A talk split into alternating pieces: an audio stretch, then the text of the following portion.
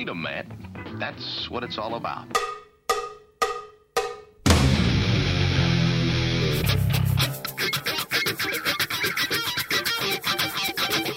You've got to groove on freedom, like the good book says.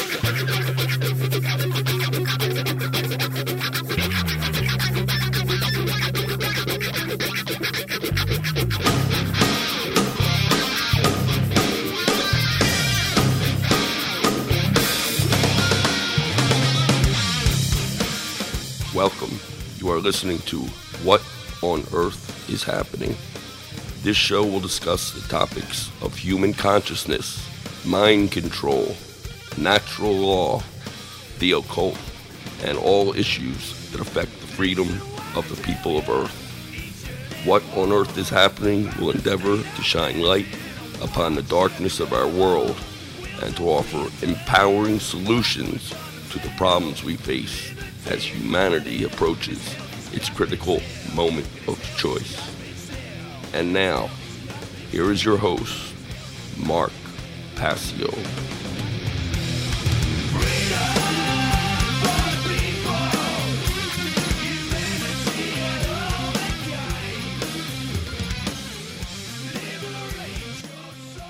Welcome, one and all. You're listening to What on Earth is Happening here on the Oracle Broadcasting Radio Network. I'm your host, Mark Passio. My website, whatonearthishappening.com. The network's website, of course, oraclebroadcasting.com. Today is Sunday, July 22nd, 2012. This show is live every Sunday from 5 to 7 p.m. East Coast time.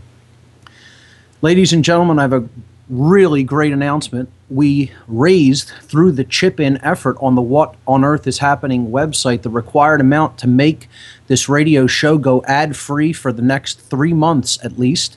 And today I'm coming at you ad free. No commercials during the entire show today. So thank you so much for everyone who contributed to make this possible. And the show will be ad free for at least the next three months. We're going to uh, put a chip in on the page to um, uh, continue this effort and to uh, make the show go ad free indefinitely. So uh, thank you so much. I can't express my uh, admiration and, and gratitude for all the people who contributed to make this happen.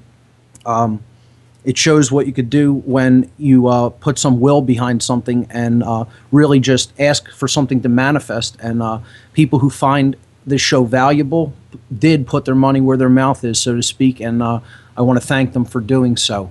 So I have a couple of other quick event announcements. Um, I was on Truth Frequency Radio last evening, July 22nd. I'm sorry, July 21st. And uh, Chris and Cherie interviewed me for two hours on their broadcast for the second two hours, uh, uh, the, the second and third hour of their broadcast. And uh, we talked a little bit about the tragic events that went down in Colorado uh, from an, an esoteric or occult perspective. And um, that show will be archived in the news section this week, so look for that. Um, you can download the uh, MP3, download the uh, podcast to go along with that show. I'll be posting it in the next couple of days. Also, the Truth, Freedom, Prosperity documentary night here in Philadelphia will be happening this Thursday evening, July 26th. This month, we're showing a film called War on Health The FDA's Cult of Tyranny. As always, the Truth, Freedom, Prosperity documentary night happens on the last Thursday of every month here in the city of Philadelphia at Essene Market and Cafe. That is on 719 South 4th Street. That's the corner of 4th and Monroe Streets in Philadelphia, just south of South Street. And uh, The War on Health is just a phenomenal documentary. It's a documentary that uh, details the FDA agenda and its allegiance with the International Codex Alimentarius, uh, both of which really are hoping to establish a monolithic food and drug health regime, so called health regime. Really, um, they're all about the destruction of human health, uh, as we've talked about in the past on this show.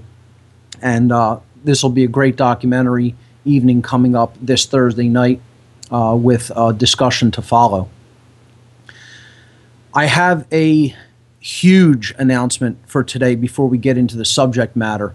Uh, actually, before I do that, I want to thank uh, my guest from last week, uh, Jasper Jones from the River City to Hydrogen Project. That was a great interview, and anybody who missed it, you can go back and check it out in the archives. It's show number 116. And uh, of course, thank you to everybody involved with the uh, Tesla Science Foundation and the Nikola Tesla Energy Independence celebrations for 2012. Two weeks ago, of course, I had a live broadcast from that event. Uh, if you missed that, that was show 115, and uh, you can go back into the podcast archive at What on Earth is Happening to check that out. I interviewed 10 uh, guests from the conference on that show. So today we're going to be picking up with our regularly scheduled deprogramming. We're going to be going back into the um, non supportive dominators, but specifically, we're going to be talking about um, the occult mockery of police and military. Actually, continuing this topic, we've already been on that topic for a couple of weeks before I took the interlude uh, with the Tesla event uh, and uh, the interview with Jasper Jones last week. So today we'll be resuming uh, my breakdown of the occult mockery of police and military personnel through the symbolism that is employed against them, the subversive symbolism that is used to ritualistically mock them. That's coming up today on the show. But before we do that, I have a gigantic announcement. I actually announced this for the first time last night on uh, Truth Frequency, but I'll be announcing it right now uh, for the first time on What on Earth is Happening.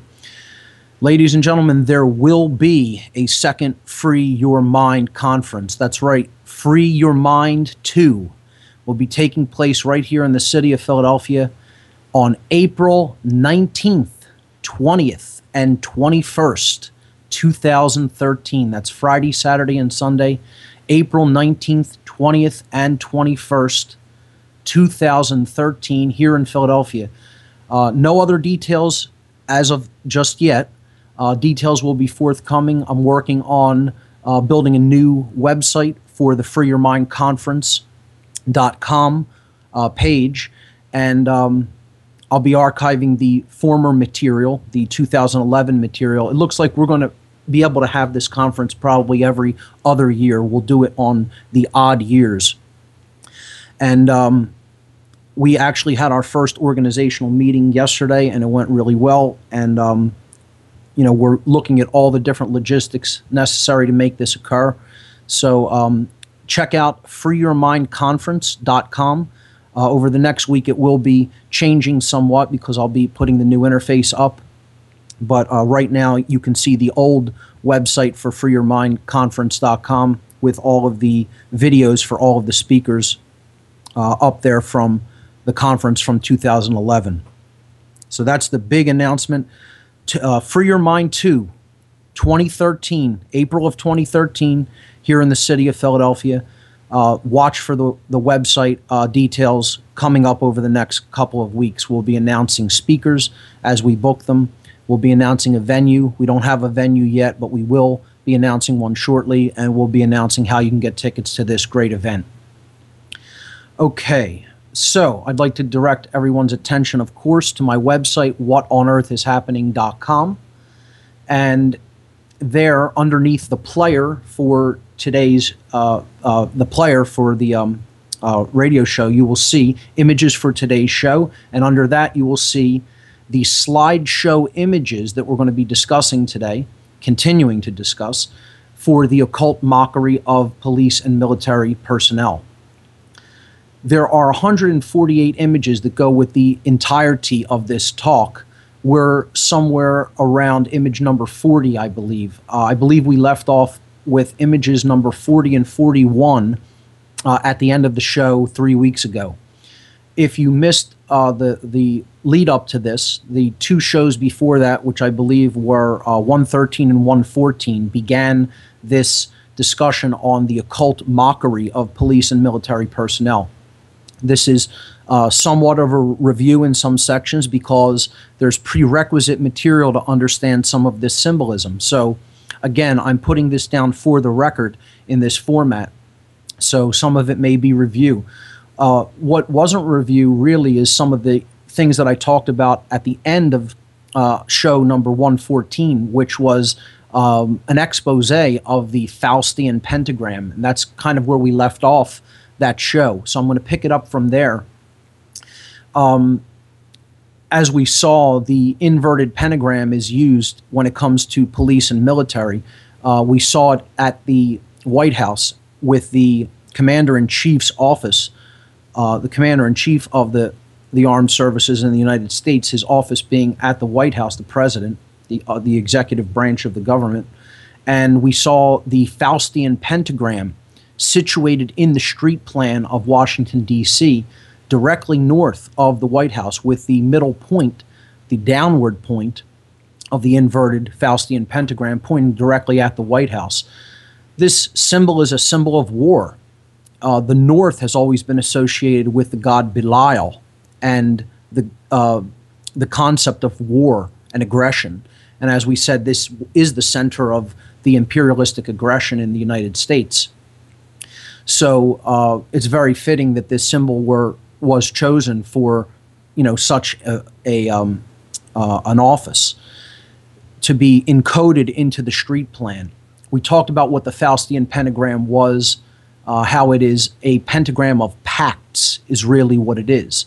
And I would suggest that the broken arm ultimately symbolizes that the pact of the dark forces within government agencies and the entities that these occult powers really believe in, and some would say worship, uh, but you could say call upon for their power, you know, for their influence over the minds of people.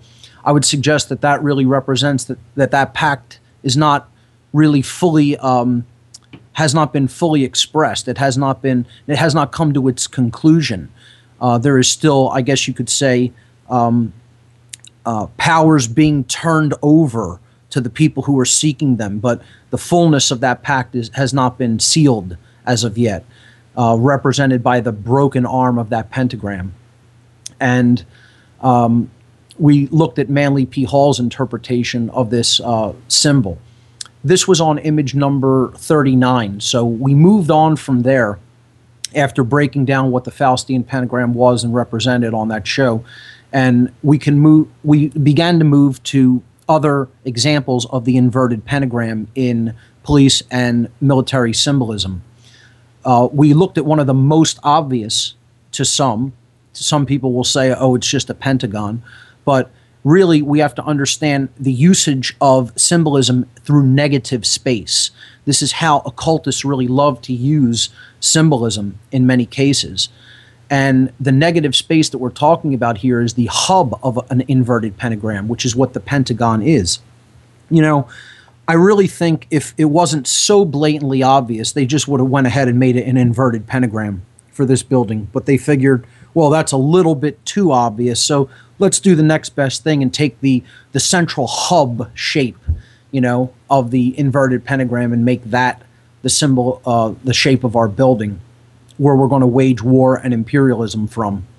So, if you look at image number 41, it is a, an animated GIF showing how perfectly within the center of an inverted pentagram the um, Pentagon building actually fits. It's an exact fit, the dimensions are precise. So, um, I would suggest that's certainly not accidental, and there is occult symbolism through the use of negative space being employed here. If you even look in the center of the pentagon, there's another pentagon in the negative space. They love that use of negative space. We saw that with the um, um, uh, Army uh, five point uh, f- five star generals um, emblem, which is the inverted pentagram uh, employed through the use of the negative space of the arrangement of the five stars.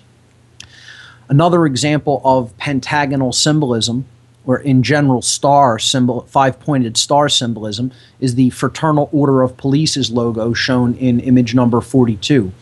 Uh, I'm going to break this down later in the presentation on occult uh, symbolism regarding military and police um, emblems because there's prerequisite understanding for this symbol.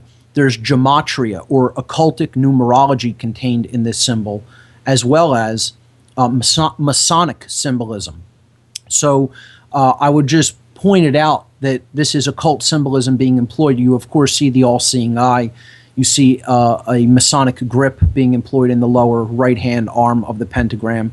Uh, the phrase Jus Fidus Liberatum, uh, justice, uh, fidelity, and liberty.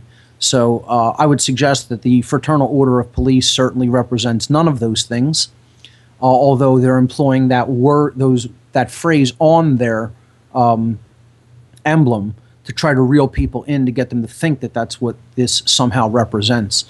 But in fact, we'll see it's really the raising of duality over unity, uh, maintaining an us versus them mentality, and uh, keeping not only their members but the rest of the public confined to the Masonic floor of the house. So uh, we'll look at that after we break down some Masonic symbolism later in this talk. Uh, a very obvious, blatant example of the use of an inverted pentagram is the Victoria Police's emblem, specifically as it is used in uh, police hats in uh, Victoria, um, Australia. So if you look look at image number 43, right on the third eye, or in other words, between the third eye and crown chakras of the body, meaning right in the middle of the forehead of the individual, they're placing this inverted pentagram, which we broke down earlier uh, on, I believe it was show uh, one, uh, 114. We broke down the uh, Victoria Police's emblem with the uphold the right and the crown above it as their uh, their uh, word on the sachet below the inverted pentagram, and I suggested that this is exactly um, telling people symbolically that they're upholding the the divine right to rule of the British Crown. They're not upholding the people's rights. Um, this is a, a, about as blatant as it gets. An inverted pentagram placed at the third eye chakra location. This is blatant mockery of the person who's wearing this. This is telling them we're putting the symbol of the inversion of spirits, you know, the raising of duality above unity right on your head, right on, as a matter of fact, the place of the, the awakening of spirit, the third eye chakra. And, you know, of course, I would suggest that the heart really is the center of spirit, but in conjunction with the balanced brain, that's what's really opening. Care in conjunction with the balance of the brain is what's really opening our spiritual vision. And that's represented by the third eye or the one eye, the all seeing eye. And they're placing this satanic emblem directly at that location of the prefrontal cortex. In other words, right on the forehead of the individual. It can't really get any more obvious to me but uh, there are people who say this is coincidental. I think the people who are making this symbolism know exactly what they are doing and um, are openly mocking police through the use of this symbolism on their body. Unfortunately, because police and other members of the general public are completely symbol illiterate, they can't see that mockery that is being done wordlessly because they're not initiated into such occult symbolism. That's part of why I'm doing this presentation to try to help people become symbol literate so when they see these things, they understand what they're really seeing. They can read the language of symbolism. So let's look at some one eye symbolism when it comes to police and military. And really, this is all relating to, it's going to ultimately relate to money the one eye, the fake one eye. That's why so many of these people continue to do what they're doing because that's their God. That's what they worship. You know, they don't have any allegiance to truth. They don't have any alle- allegiance to freedom. You know, they, they just take money for doing actions, and that's it. And unless that source of money dries up or stops flowing, they're going to continue to be the puppet of whoever is commanding them. So, one eye symbolism is important not just for understanding it from a perspective of money, but from a perspective of really seeing the positions that they're using some of this symbolism on because you'll see it used at that at that third eye location over and over again. This isn't accidental. They know where to place something for it to have the maximum effect uh, synergistically uh, in the, the morphic field uh, of the body. You know, this is this is occult projection. It's known as you're you're projecting your symbolism in the location of the body where it is absolutely the most effective. So you'll see symbols being used at the third eye location, or in general, what we're talking about is right up against the brain. That's no accident either. They're putting it on or around, you know, directly around the skull. Um, there, that's a totally deliberate effort. So that proximity is having an effect on the field of the body. That you know proximity through through the form being present right near that energy vortex that is it within the body, the chakra system, the energy wheels. We'll talk about that a little bit later on in today's show. But let's take a look at all seeing eye symbolism in general. We've gone over this actually uh, many times on the show. The all seeing eye is, in general, the symbol of spiritual awakening. People think that it means the dark occultists at the top of the food chain, the dark illuminists, you know, the Illuminati. Uh, it does mean that in its negative connotation or interpretation, because as we will see, the Great Seal of the United States is a dual symbol. We have seen this. I've actually broken it down on a previous show. I'll very briefly recap it because the all seeing eye, uh, in the form of the, the reverse of the Great Seal of the United States, is depicted here in image number 45 of this slideshow and you see it is above a pyramid with the capstone missing, a work in progress. In other words, a stone pyramid not completed with 13 courses of brick, um, leading up to the all seeing eye in the sky behind the pyramid, illuminating the scene with light, and the, the phrase Annuit Coeptis above and Novus Ordo Seclorum on the banner below, with a Roman numeral date MDCCLXXVI, which is 1776 in Roman numerals. The ostensible explanation for this symbol, of course, is that the United States was built in 1776. It is a work in progress, and it is uh, aspiring to uh, build up to, you know, uh, to be more like the Creator, more godlike, etc.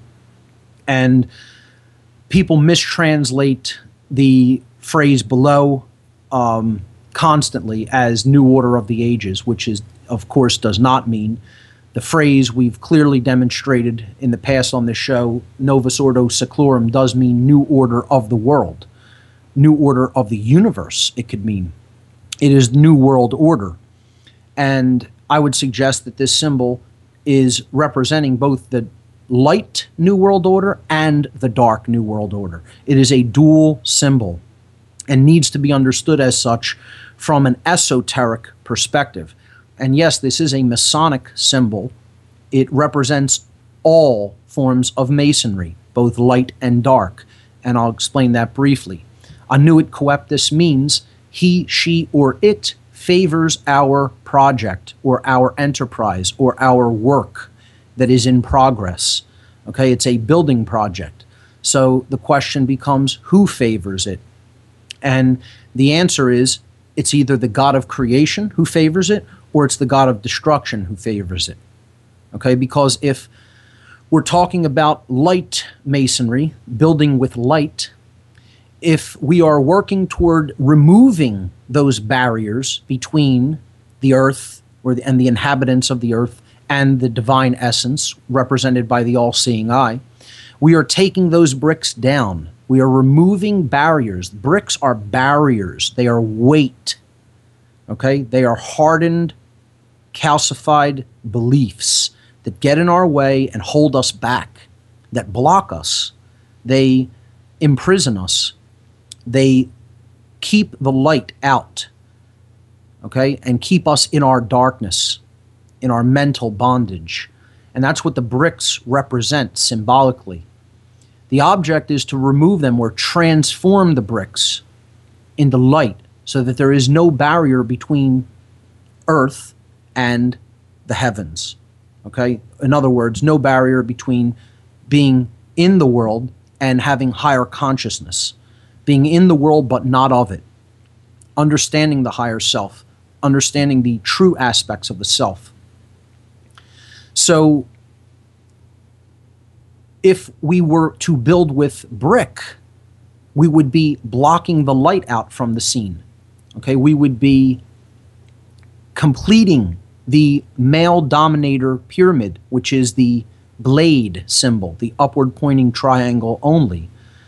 And that would be ultimately obscuring the light because if you finished this scene, if you finished this pyramid with bricks and built it all the way up to the top, the, the light which is behind that pyramid, okay, would not come down to the earth. It would be blocked. You would not be able to see it from the perspective that you're looking at, um, looking from this scene into. So in image number 46, I've basically put um, an Alex Grey image here. That's one of his paintings that shows the chakra wheels, the chakra vortices in the body, leading up to the third eye. And the third eye is uh, brightly illuminating the scene, and the individual is awakened. He has the illuminated halo around his head. This is what this third eye symbol, this one eye symbol, means. It represents the awakened uh, center of the being through the, the heart chakra coming online in conjunction with the balanced brain to awaken the pineal gland and develop true spiritual insight within the individual. Um, this is a great representation of that, and that is what that all seeing eye actually does represent. In the negative interpretation of the symbol, it also does represent the hidden elite that is controlling things from behind the scenes, the so called elite, the powers that shouldn't be. Okay? They see themselves as God, as the divine essence of this world. That's the high and mighty image they have of themselves, that have the divine right to rule over people because they think they're better than everyone else. Okay? Their intellect makes them the rulers of this world and they need to be able to rule unchallenged as gods here, as gods on earth. And therefore, they're keeping others in the brick, in the darkness, okay, in the weight of calcified belief systems that they propagate, so that they can continue to ho- hold the powers of God in their hands and, you know, hold that influence over others through mind control. So, yes, you could see that symbol as representing the sorcerers of this world, you know, playing God here through manipulation. So, image number 47 really shows this dynamic of the light and dark New World Order. This is a this symbol is a transitional phase, as we talked about. You can go back in the archives and pull the shows where I talked about the all seeing eye symbolism and broke this symbol down extensively but it's really the world in transition. Okay? And are we going to continue to build with brick, with ignorance? Okay? Creating more blockheads, you could look at it as people who are trapped in their belief systems. In which case, we're going to block out the true light of the Creator from this world, and the hidden elite are going to rule from behind the scenes a world of darkness and ignorance. So that's what this animated GIF image in image number 47 is really all about. For those of you who are following with the PDF document, uh, which is also listed there underneath the uh, slideshow images, you won't see the animation, but you can on the um, slideshow images uh, listed uh, with 148 images. Image number 47 shows this animation. Uh, I complete the pyramid to show you what the scene will look like in darkness Okay? And that's what we're trying to avoid. We're trying to awaken the all seeing eye. We're trying to awaken the true center of spiritual vision within each individual to bring them online to what's really going on, not only around them, but within them themselves. So, if we do that, we will build a world that is the light new world order, where there is no boundaries, where there are no bricks weighing us down, where there is no uh, um, prison being built all around us, represented by those bricks. And again, this is always built in male dominator imbalance because the 13 courses represent the sun and the 12 houses of the zodiac. It's purely solar symbolism. Only if there's extreme left brain imbalance is a dominator society going to be made. And what we're talking about here is withdrawing our support from that dominator culture and not falling into that state of extreme left brain imbalance through engaging in just intellect without wisdom, you know, without the creative and nurturing aspects of the uh, sacred feminine right brain hemisphere. So the all seeing eye really represents the balance between those two hemispheres of the brain. And, you know, being able to build a world that is balanced as a result of uh, the people in it having a balanced expression of consciousness. And that occurs through a balanced brain. So the God of creation, the, the true God of light, favors the New World Order if the building project is to remove that pyramid of stone, which represents ignorance, and imbalance toward the masculine left brain hemisphere of the brain. This is represented, this world is represented by the emblem that I created in image number 49, which I call one great work. That's the work that is favored by the God of creation, a world of truth, love, and freedom where there is only light, where that ignorance have, has been removed and it doesn't exist in the world anymore. There's no pyramid, there's no prison society. Okay? It has been removed and there's unity consciousness. If we look at the opposite, the dark God, okay, the God of destruction and suffering wants perpetual ignorance so it can rule from the shadows as the puppet master that it is. This is represented in image number 49. Uh, I'm sorry, 48, the one right before um, the One Great Work seal.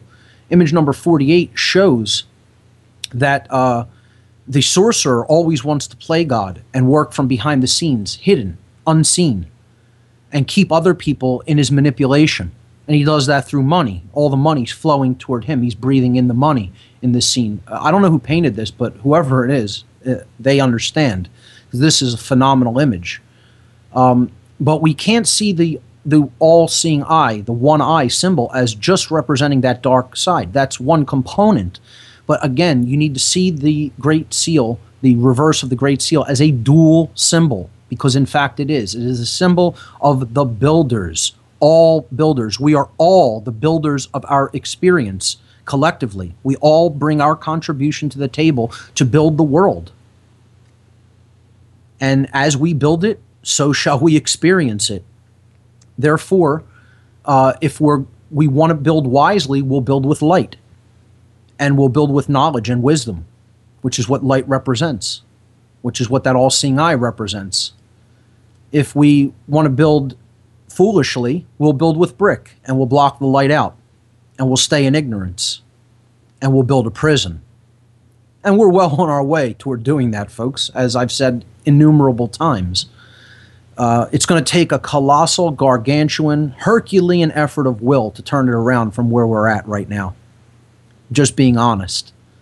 But that's the dual symbol that, that the uh, reverse of the Great Seal represents. What we need to understand is what that all seeing eye ultimately represents in its original, unadulterated form is spiritual wisdom. The, the knowledge of ourselves as spiritual beings and being in the world but not of it, being truly awakened. It is the symbol of awakening. And that's why they use it in the ways that they do. They're putting it on something that they're giving to you in a th- this is talismanic magic. This is ancient manipulation techniques in in its mind control. That's what money is. It's an ancient talismanic mind control technique to give somebody something and tell them, get put a symbol on it that really has absolutely nothing to do with the real value of that, you know, um, uh, talisman that you're handing them. And in their mind, though, when they see the symbol, there's this subconscious correlation to the symbology on that talisman. And that goes right to the subconscious mind. The subconscious already understands how the all seeing eye symbol has been represented and, and used, and it understands what it truly represents. It's like in our systemic ancestral memory.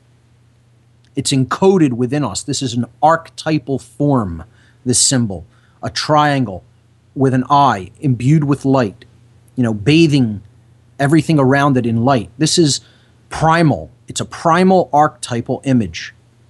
The subconscious, we have this already programmed into us at a subconscious level to know what it represents.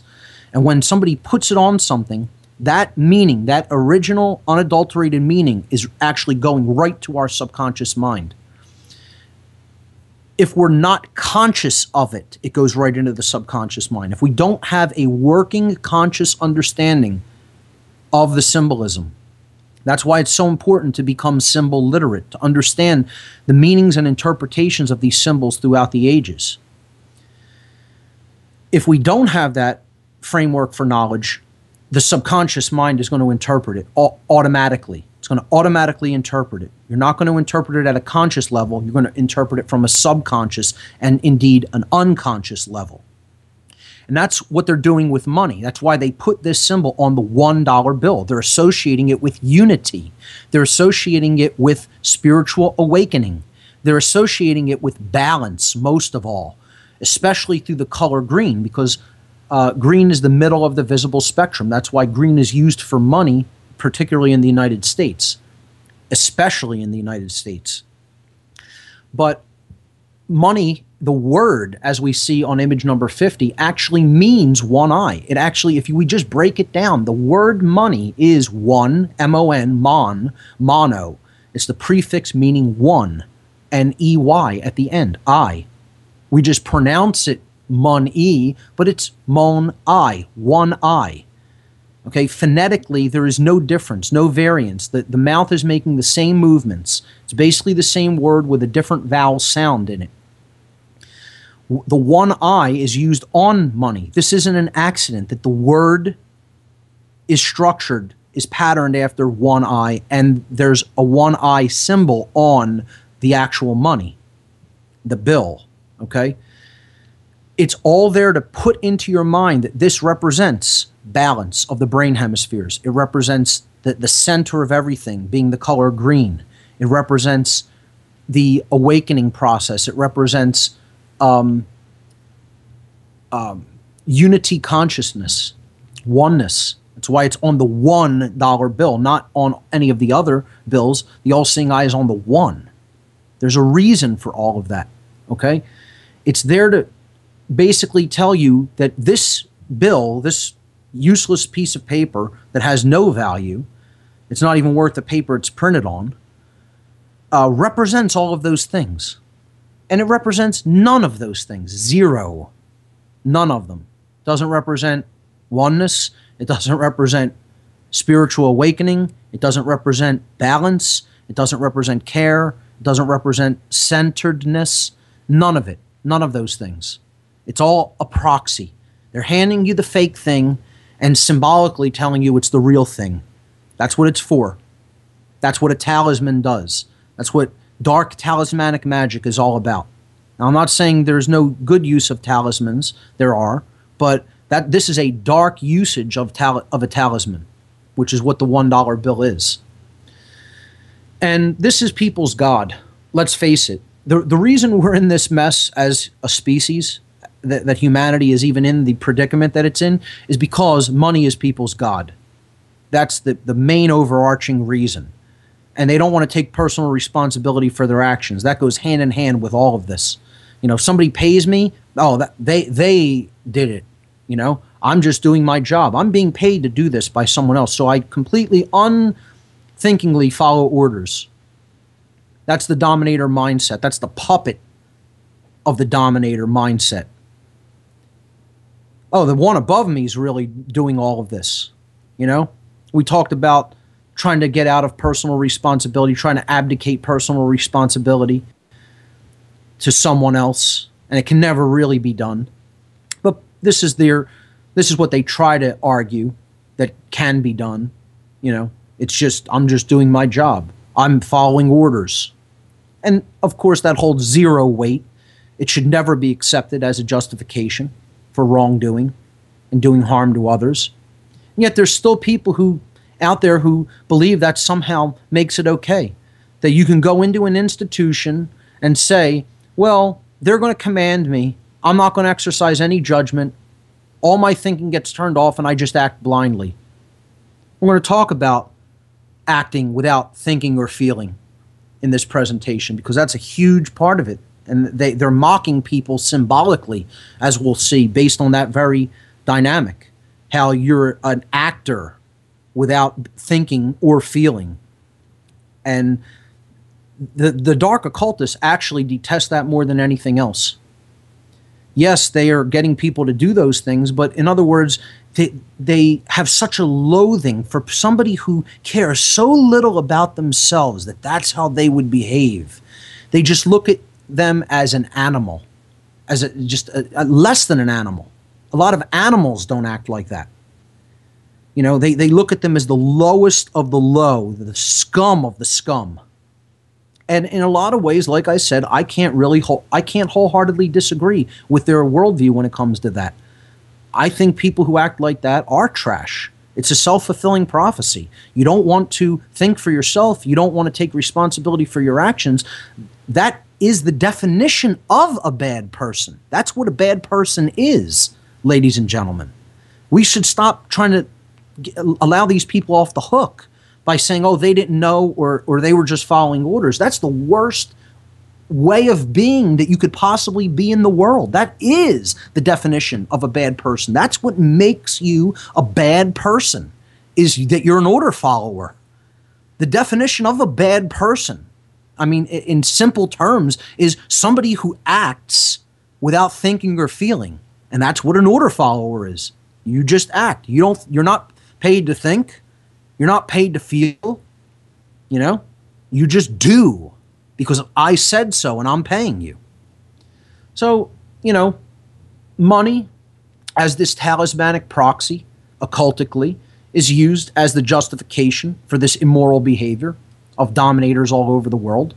And uh, I call it, uh, that, that's, I, I'm showing a stack of different uh, denominations of money from all over the world in image number 51. And then I overlay it in image number 52 with um, the phrase that this is the most powerful religion of this world. And image number 53, I put really what it ultimately is is it's the god of this world. This is what people worship as god. Money is the ultimate religion. It is the ultimate unchallenged dogmatic belief system that operates worldwide. It is the universal world religion. And i would say right underneath that neck and neck with it is the second universal world religion which is authority the belief in authority, that some people have authority over other people and can command them as masters, you know, can command their slaves as masters just because they're who they are. They are in a position of authority. This is also a universal religion. Both money and authority are completely illusory. They're based in illusion. They're based in a deranged imagination, the the abuse of imagination. Okay, the dark usage of a gift that humanity has been given to improve itself and improve its conditions and improve our world. And when we go into the abusive aspects of the imagination, not using it wisely but using it foolishly, we invent things and then start Im- imbuing them with power through our belief, and it, it turns into a religion. And that's what money is, and that's what authority is. These are religions. And in the true sense of the word, the verb relegare in Latin meaning to hold back or to thwart from forward progress. The things that are ultimately thwarting this species from forward progress in consciousness, from forward evolutionary progress, is the religions of money and authority. That's it. Money and government. So money drives it all. It's the God of this world. This is what people have taken as their God. And it, here's a simple equation, ladies and gentlemen. It can't really get any easier than this. If money is your God, that equals you are a slave and will forever remain a slave. That's it. That's an eternally true equation of the universe. If you if money is your god and you worship money as your god, you will forever remain a slave. The end for all time. It is that is what is. That is the truth And that will never be a different way. And unfortunately, people actually take that deal and say, as long as I have money, I'll be a slave. They love it. They love this condition. They love it. The major- See, I tell people that and they get so angry when I say that to people. How could you be so down on people, Mark? How could you say that?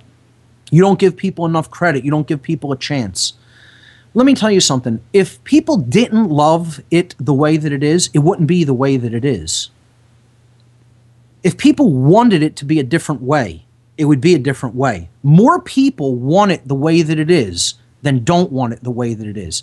And you need to come to grips with that because if you don't, you don't really understand where your work is. That your work is in helping them to see why, the majority, to see why they need to change their mind about that. Their mental attitude is keeping it the way that it is. And ultimately, the reason for that is they like it better that way because the thing that they don't want more than anything else. See, they'll say they want freedom, but they don't really want it. Because freedom, with freedom, hand in hand, inseparably, comes true personal responsibility. And that's what people don't want. So they'll they'll slap freedom, they'll slap the gift of freedom right out of the hand of the creator. If it because taking it means they have to take the responsibility that goes with it. So they'll slap it away. And yet they'll continue to maintain, oh no, I want freedom. No, you don't. If people wanted freedom, there would be freedom. We get what we want. The majority of people, if they want something, that's how it's going to be. That's what's going to manifest. The majority of people do not want freedom our task as people who really do understand this dynamic and know how it's being generated through what we care about, through what we quote worship, and we're worshiping the wrong gods. You know, I mean, I don't, I don't claim that say that people need to, need to worship anything, but we are taking on this god of money as our idol, and and, and putting all of our adoration behind it. All of our care is directed toward that. And that's why I call it the most powerful God of this world.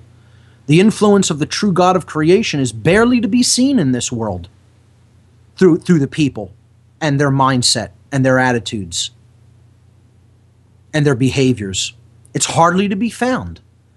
But the God of money is to be found everywhere.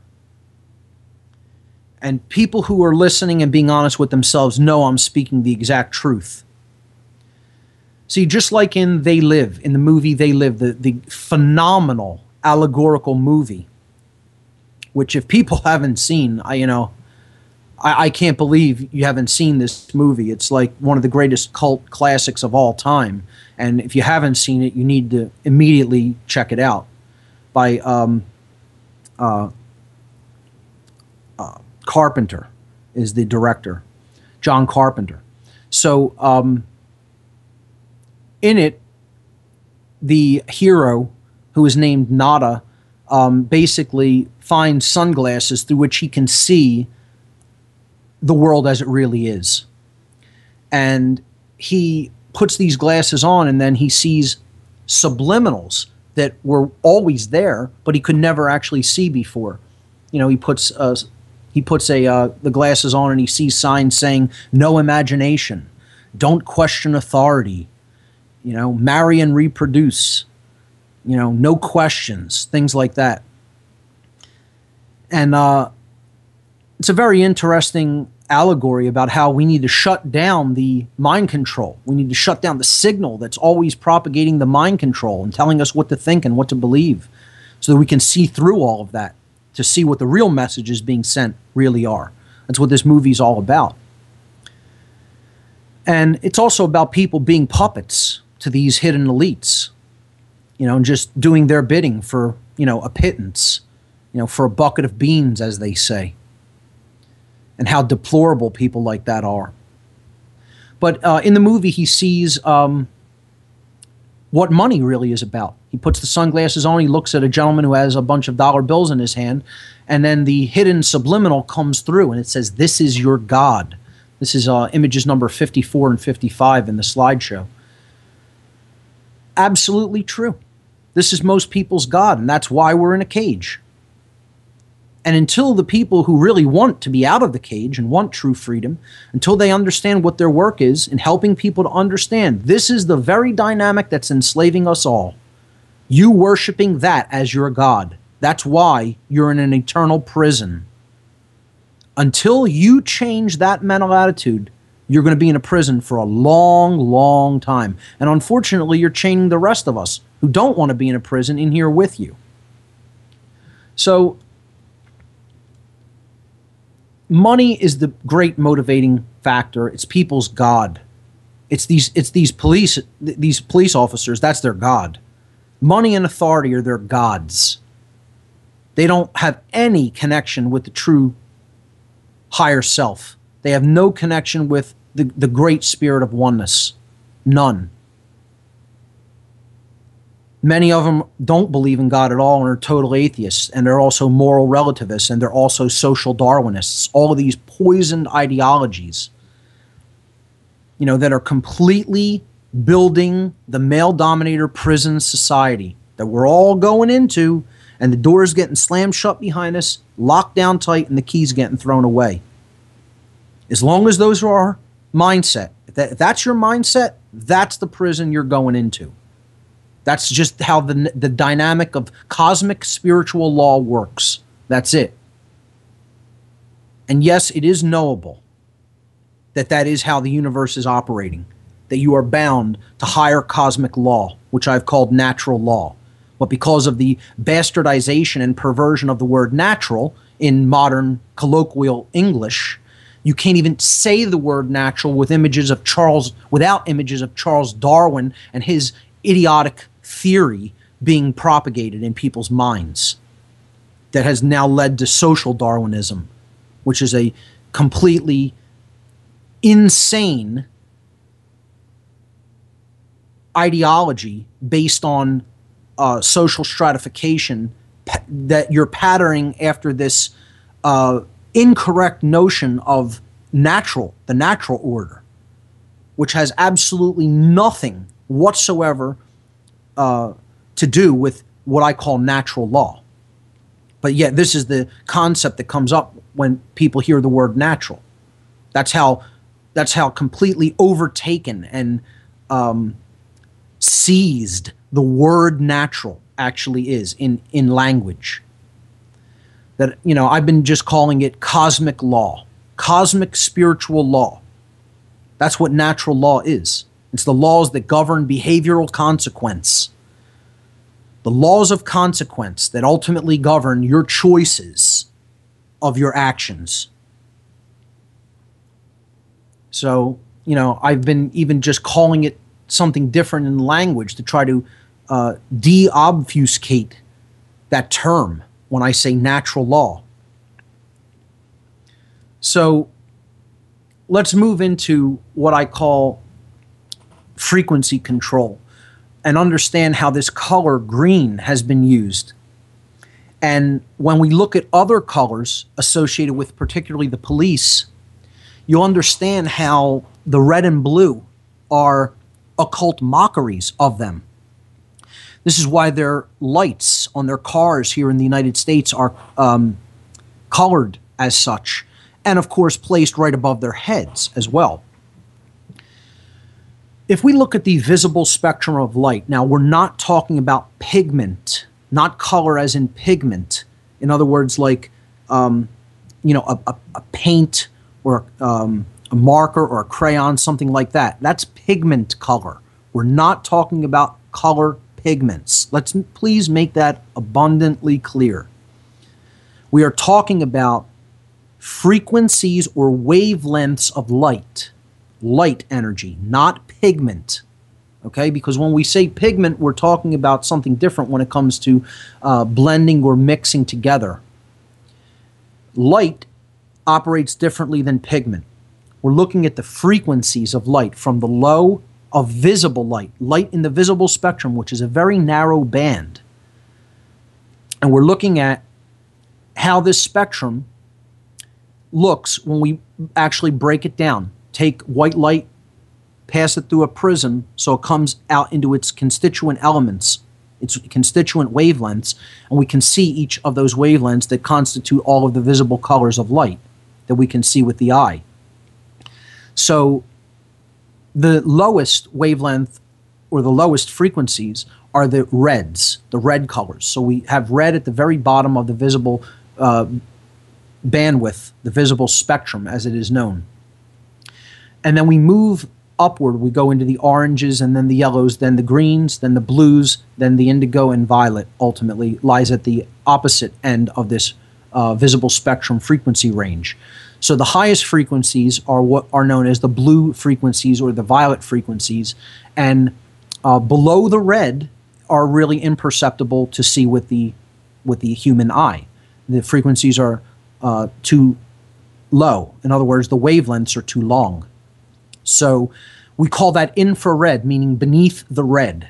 And then frequencies that are above the visible spectrum that can't be perceived with the human eye because their frequencies are too short, uh, um, uh, frequencies are too high, the wavelengths are too short.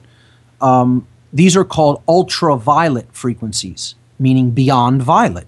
So, very simple to understand why infrared means what it does and ultraviolet means what it does. Below the red, can't see with the naked eye. Above the violet, can't see with the naked eye. Ultraviolet means beyond the violet. So, this narrow frequency band between red and violet is called the visible spectrum of light. And right in the middle, if you put a line directly into the middle of these frequencies, you will be in the midpoint of the green colors of the spectrum. You will have a very mid green. Okay? It won't be on the yellowish side of, of green yellow. It won't be toward uh, the blue greens. It will be perfectly green. The, the, the most neutral, um, medium green that really you can see with the eye. There, and therefore, that very center point, that focal point, that central hub right there in the middle is the center of the visible spectrum of light. You could call that the center of light, period. Green is all about balance, harmony, coming together at the middle, the middle ground. Okay? And we'll see that in different tradi- traditions, green has been used to represent the center of ourself. So if we look at the uh, Vedic chakra system, the, the energy wheels, as they are known, chakras. This is a, a, tradition that was taught out of the ancient Indus Valley, and it was called the Vedas, or simply knowledge. Okay? Th- this is wisdom. Um,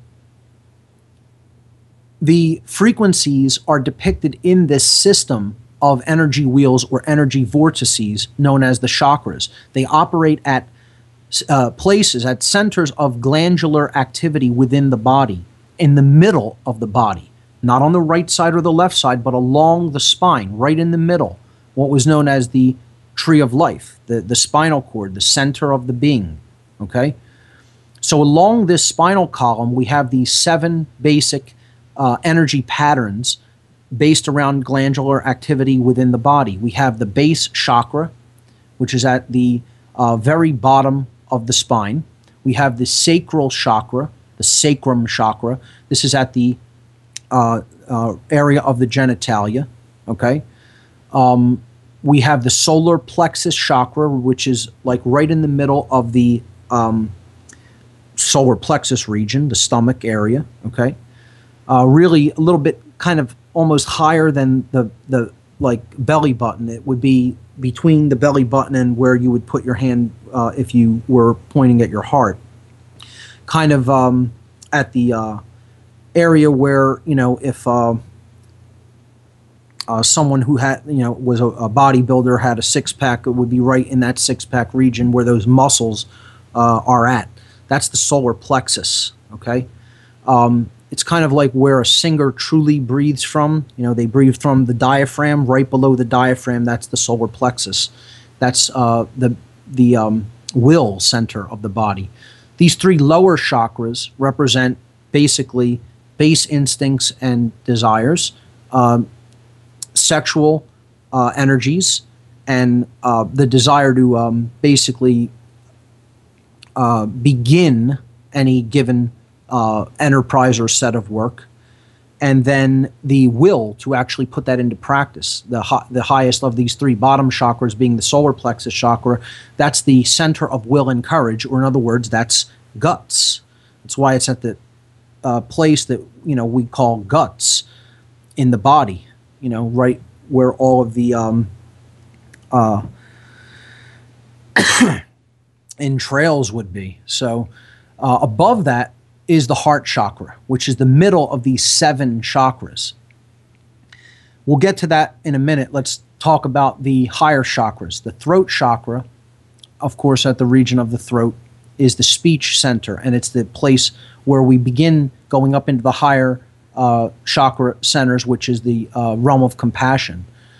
Uh, the brow chakra, of course, associated with knowledge, with knowing, with understanding. This is the third eye chakra.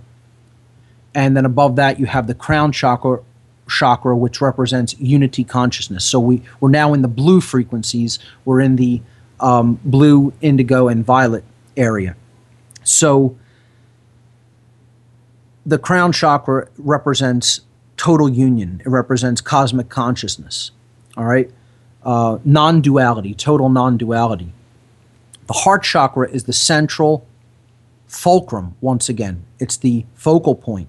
It's the middle of all of these, and of course, you see it's the color green. So we started with the lower frequencies, red, orange, and yellow. The higher frequencies were blue, indigo, and violet, but at the very middle is the heart chakra. Okay, and this is colored green in this uh, system of knowledge, which represents self knowledge. That's what the chakras are ultimately all about. They're there to teach you about. This is a system designed to teach people about uh, aspects of themselves. And the heart is placed at the center because, one, it's the center of the physical body, it's right in the middle of the torso. Okay, and this is the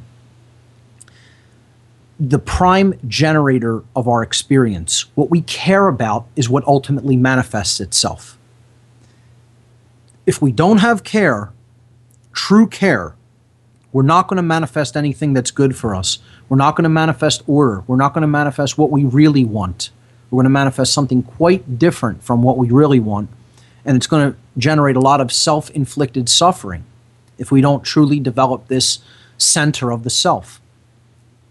I show this a little bit better in the next image, in image number 58, because this is showing you the uh, locations of these chakras on the body and their associated frequencies of light, along with the uh, original names for them in the uh, Vedic tradition.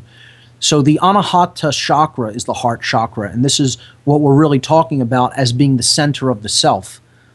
Yes, the all seeing eye is a symbol of centeredness and a symbol of awakening, but that really doesn't come online ultimately until we've made a connection with the heart chakra, with true care. So the green six petaled star, you can see there forming the heart chakra, and that's an ancient symbol known as the seal of Solomon, once again depicted in the Anahata chakra. It's the chalice and the blade united. In other words, the sacred feminine coming together with the male, uh, the masculine blade. The feminine chalice being the inverted equilateral triangle piece of the star, coming together united with the upward pointing, pyramidal shaped uh, masculine uh, symbol known as the blade. So the chalice and the blade uniting form the seal of Solomon. You have the masculine blade and the feminine chalice, the cup. Uh, very powerful symbolism and understanding the esoteric side of it is even more powerful because ultimately this symbolizes the six petaled lotus flower known as the Anahata chakra in the Vedic tradition. So the heart is the center of the self. That's where true balance is ultimately born. Yes, balance has to be created in the brain, but if it doesn't have a connection with the heart chakra, the energetic connection to the heart, it's all going to be for naught. So that's ultimately what humanity's goal really needs to be is to awaken this center of self within them And um, image number 59 just shows that uniting of the um, chalice and blade symbols with the green um, uh, heart chakra. And it shows that uh, seal of Solomon, the sun and the moon, come together. So green is the center of the self, but it's also the center of nature. It's really the center of everything we see around us on our planet that is unadulterated with, um, you know, our forms of technology and building. Green is everywhere on Earth. If you're on the land, the color that you're going to see if you're in nature is green. Green is provided for us. The best things to eat are green. Dark green leafy vegetables have all of the uh, components that the body needs for uh, building and health, for replenishing itself. You know, I talked about the power of green juicing in, in the diet, adding that to the diet, because you're getting the green uh, micronutrients that comes from the plant kingdom, and then you're getting it in its uh, form that is most easily absorbable through the distilled liquid that's in the plant system, the the the, com- the water coming up from the earth into the plant's root system and being distilled through that process, and then when you juice that, you're taking that in, and it's readily absorbed by the body. So it's high energy and uh, high absorption, and it's easy to break down because because it requires hardly anything to break down because it's already in liquid form. Green is the power of nature. It represents the color of balance. When nature's in balance, you're going to see green. When we've poisoned it and thrown it out of balance, you're not going to see a whole lot of green. So we have to understand that this color is the symbol of the actual spirit of the earth, the living energetic system in which we live and are a part of and can't really be separated from. We're part of the entire earth system and not separate from it. It's here to provide for us freely. Energy coming in from the sun gets converted through the process of photosynthesis into the, the energy that we need to take into our body through our food. And when we do that, we're, we are in a greater form of balance. The brain is comprised of what we take in through nature, ultimately. If we make smart choices in that regard, the brain is going to be balanced. And I'm going to be doing a whole another show on uh, connected with the idea of the non-support of domination in general uh, on carnism. That's going to be coming up after I finish the um, occult mockery of police and military section.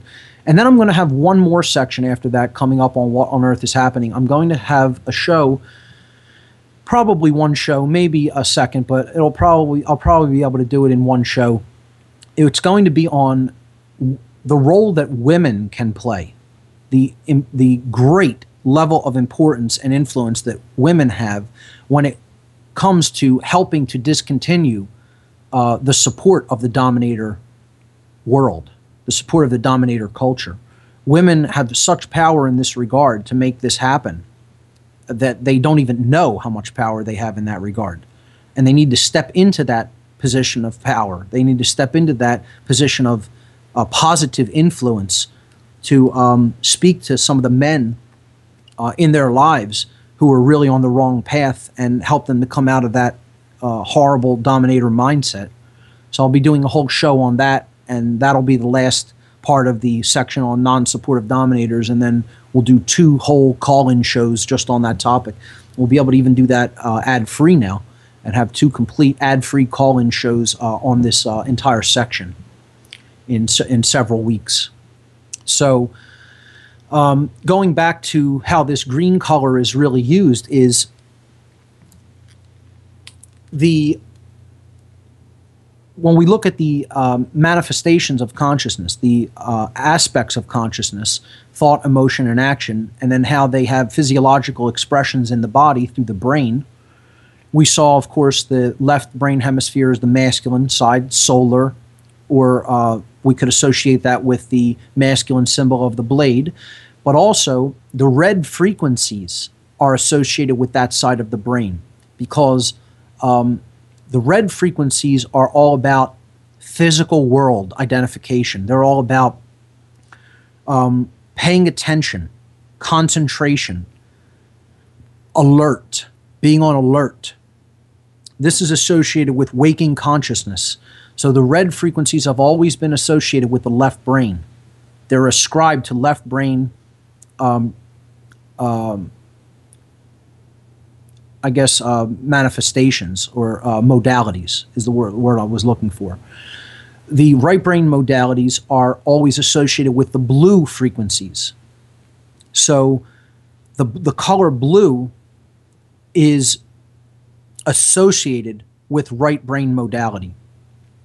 We have the creative and imaginative side of the brain when we're talking about the right brain hemisphere. Now, we're not talking about, again, pigments of light. We're talking about color frequencies. The reason blues are given to the right brain is because this is the more open side of the mind. This is the, ki- the kind, the part of the mind that takes in everything and doesn't filter it like the left brain does. This is the part that is uh, open and absorptive, I guess you could say. It is um, uh, it's passive in a way that it receives everything, whereas the, the left brain outputs things through a filtration system, which is called logic. But the right brain is extremely important in this regard because it acts as a gathering mechanism. When we're first taking in any information, we have to have this part of the brain active, functioning properly, and open to all possibilities. And that's when it's operating properly, that's how it's going to pass information, holistically taken in information, so that all sides of it can be seen into the left brain for the filtration process of um, moving it into the level of understanding, being able to process it and break it down analytically so that it can be properly understood. That's why this um, uh, parallel processing unit known as the right brain is so critically important to have working properly. So, this um, receptive quality has always been associated with the color blue. So, blues represent a taking in or a, um, uh, an open mindedness. If you're going to you know, want somebody to be um, paying attention in the form of uh, you want them to accept something, you want them to at least entertain it, even if they don't uh, completely accept it or believe it. Even if you're not asking them to believe in it, you want them to hear it with an open mind. Blue is an excellent color to employ because it's saying to the brain, open, take this, hear this, see this. I use the color blue deliberately in that regard. Not because I'm trying to get people to immediately accept or believe what I'm saying, but because I want them to hear it with an open mind. That's not an accident. I also use the color green in uh, the color from my site because uh, that's associated with that color of balance. But blue is the biggest color I would say that I employ through uh, the What on Earth is Happening site and also uh, the Free Your Mind site because uh, it's all about helping people to be receptive enough to take the information in without prejudging it first. Then they can uh, pass it to the logical aspect of the, the mind and engage the filtration system to take what they want to take and leave the rest.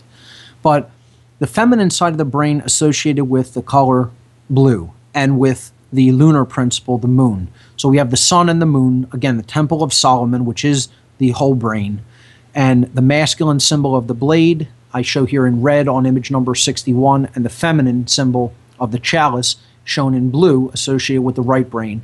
Uh, this is on slide number uh, 61 with all the different modalities of uh, thought uh, form that each one of the brain hemispheres make possible. Blending them together, in other words, using both brain hemispheres holistically, not one being dominant over the other, represents the coming together of these light frequencies, not pigment, but light frequencies.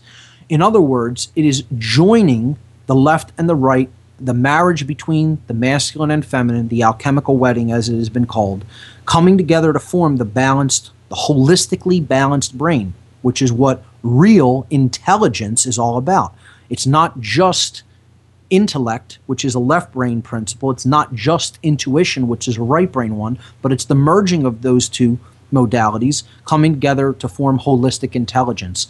This I symbolize by the green seal of Solomon, the six pointed star of the chalice and blade united and coming together in the middle of the frequencies of light, which is the green color of the visible spectrum, which represents balance. So the center of consciousness, the center point or balance point of consciousness, is also represented as green.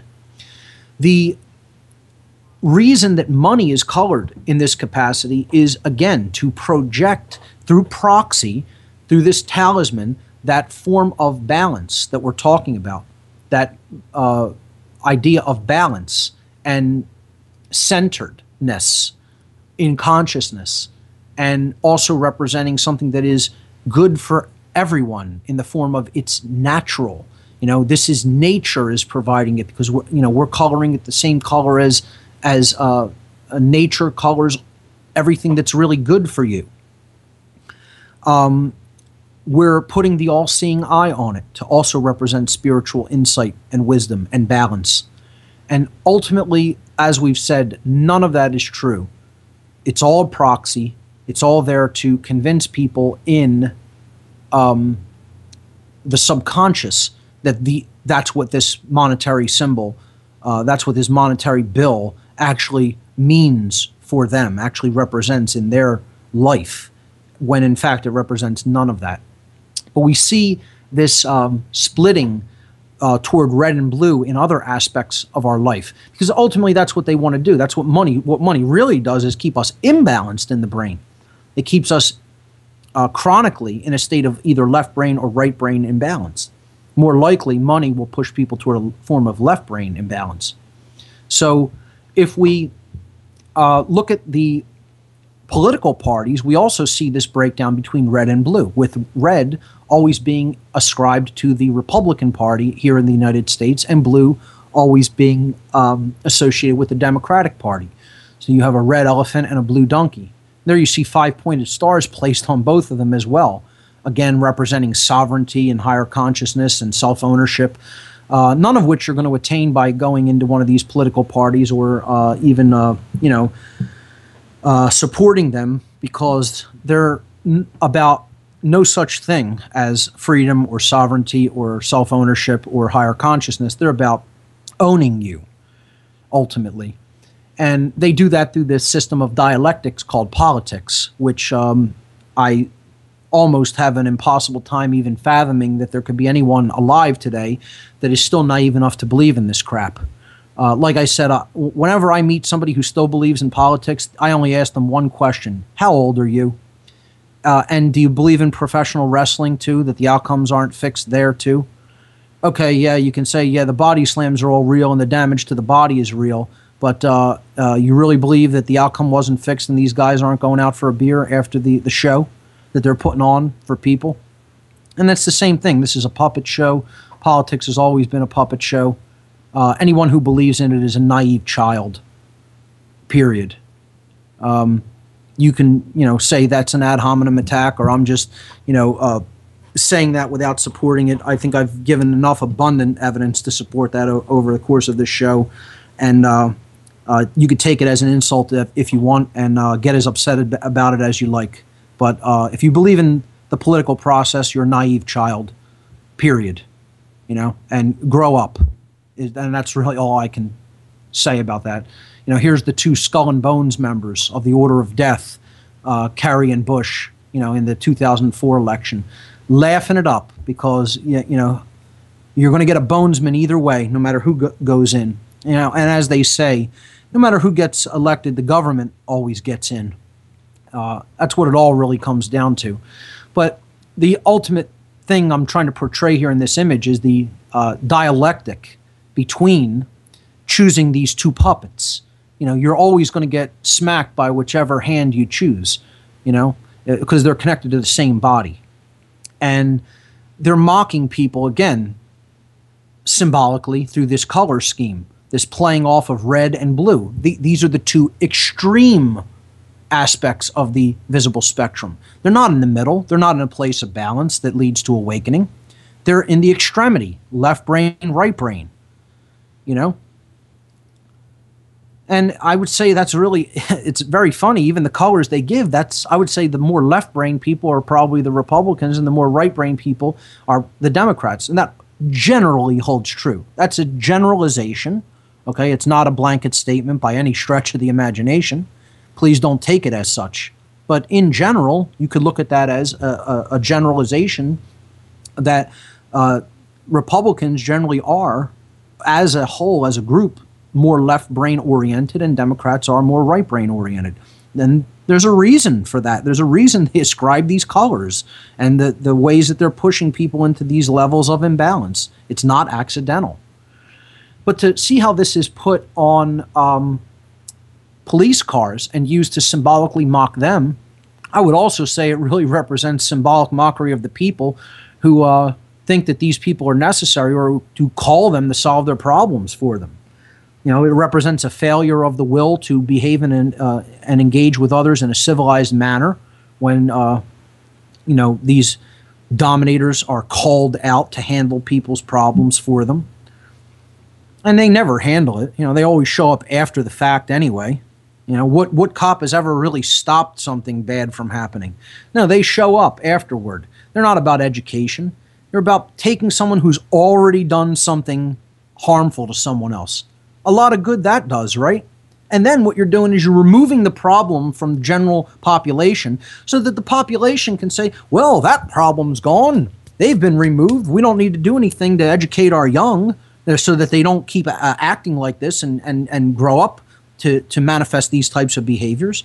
Oh, no, they'll just get removed and we won't be able to see them. They'll ju- we'll just be paying for them for the rest of their existence, rotting away in a prison cell, which isn't reforming them at all. It's just teaching them how to be a career criminal anyway, you know, if they ever get out. And, uh, you know, we'll go back to our ignorant ways and uh, keep asking people, keep asking male dominators to come and take people who are problems for us away from us so we don't actually have to take responsibility for why they acted that way to begin with. That, that's what this whole system's all about. You know, I've said before, I've said a very extreme, radical thing Let's just let all of the violent prisoners out of their cages. That's what I want to see happen, and I'm not kidding. I say do away with all jails, let all of those people right back into the communities where they grew up, where they came from, and let the people have to deal with them. You'll see how fast people will begin to start understanding that you need to educate people when they're young and make the education stick. It can't be this outcome based education system. You need to really teach true critical thinking skills, but most of all, you need to teach people about themselves, about consciousness, and about the right way of being in the world because you need to teach the definitive knowledge of right versus wrong. And that's the problem is we're not teaching that to our young. And the problem is most people don't know it themselves. They're already grown up not knowing that, quote unquote grown up, and then they're it's the blind leading the blind. You know, the ignorant teaching the ignorant. Let me know how that works out for you going back to how this um, frequency control through light is used on the police, you see above the police car image in image number 64 the red and blue light right above their head where they sit in the car, right toward the front seat of the car, right up above them. There's that frequency, red and blue, red and blue, but not green, no, nothing in the middle. It's the two extremities of light that say watch out, pay attention, and then take this, listen, don't, you know, take this without really thinking about it or processing it too much. And that's why these two frequencies of light are used. That's what not only what the police want you to do, to obey, pay attention initially and then obey, but that's what they're doing to their masters. You know, they're in a, that left brain, right, um, uh, that left brain um, red light mode of the uh, left brain hemisphere. And they're also bowing down to their masters who are above them, and that's why they're in the blue frequency. So they're in both forms of brain imbalance because they're they're whole, wholly they have wholly given of themselves to the idea that there is authority and that there is a master above and a slave below. Their master above is anybody above them in their hierarchy of control, of male dominator control, and their slaves below are anybody that they're told by their masters above them that they can boss around and that they have to obey them and listen to them unquestioningly. You know, it's to a point in this country where we're going to be just like it was in Stalinist Russia. We're going to be just like it was in Nazi Germany, where if you disobeyed somebody who was in one of the secret police forces, they'll just shoot you on sight because you have to obey their orders or die. That's what we're going to get to. We're going to get right to that point, ladies and gentlemen. We're already seeing it. I think uh, something was breaking out in a breaking story happening in Anaheim, California earlier today, where uh, uh, people try to challenge the actions of a police officer. Oh, God forbid you don't challenge the God men, you know, who are your unquestioned masters. And uh, they literally started opening fire on some of these people. And, you know, I see this as the beginning of, you know, this is this is uh, how the uh, the prelude to the battles of Lexington and Concord took place. I tell people, you want to know what year it is, it, forget 2012. Uh, the year is 1775, ladies and gentlemen, because we're, we're seeing history repeat itself all over again. The question is, what's going to be the outcome this time? But um, it's an extremely dangerous precedent that's being set, and it's because of the mindset that these people operate in, that there is authority. That's their religion. The religion is money and authority. And they just, um, you know, believe in the concept that there's people I take orders from and there's people I give orders to. And that's it. It's the chain of obedience, not the chain of command. Chain of command is meaningless. It's the chain of obedience. They obey and then someone must obey me. True freedom entails getting out of all of that. Where there's no master above you and there's no slave below you. You know, and Michael Tsarion always talks about that. He, he uses that phrase. The hard part about it is being no slave below because people still want to maintain control over something because they don't have total control over themselves and their lives. So that's one of the things that um, people have to understand is that real freedom doesn't isn't just about having no masters; it's about having no slaves either.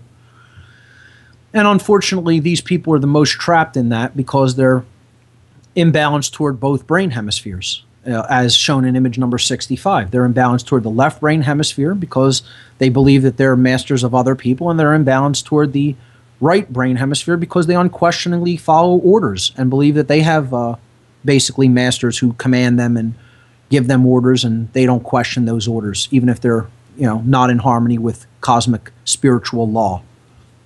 So uh, image number 64 and 65 really uh, go a long way toward showing how this frequency uh, through light operates on police and is a symbolic form of mockery on every police car here in the United States.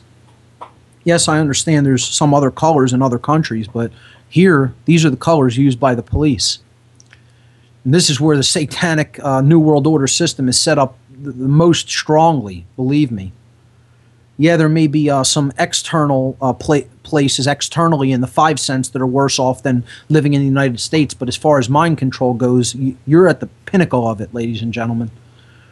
Uh, if you're living here in the U.S., the boys in blue, as they are called, uh, another form of ritualistic mockery. You know, putting them in their blue shirts because blue is the frequency of basically operating in right brain imbalance. And they want other people to be subservient to them through that through seeing that color. You know so that's you know a dual form of this mockery.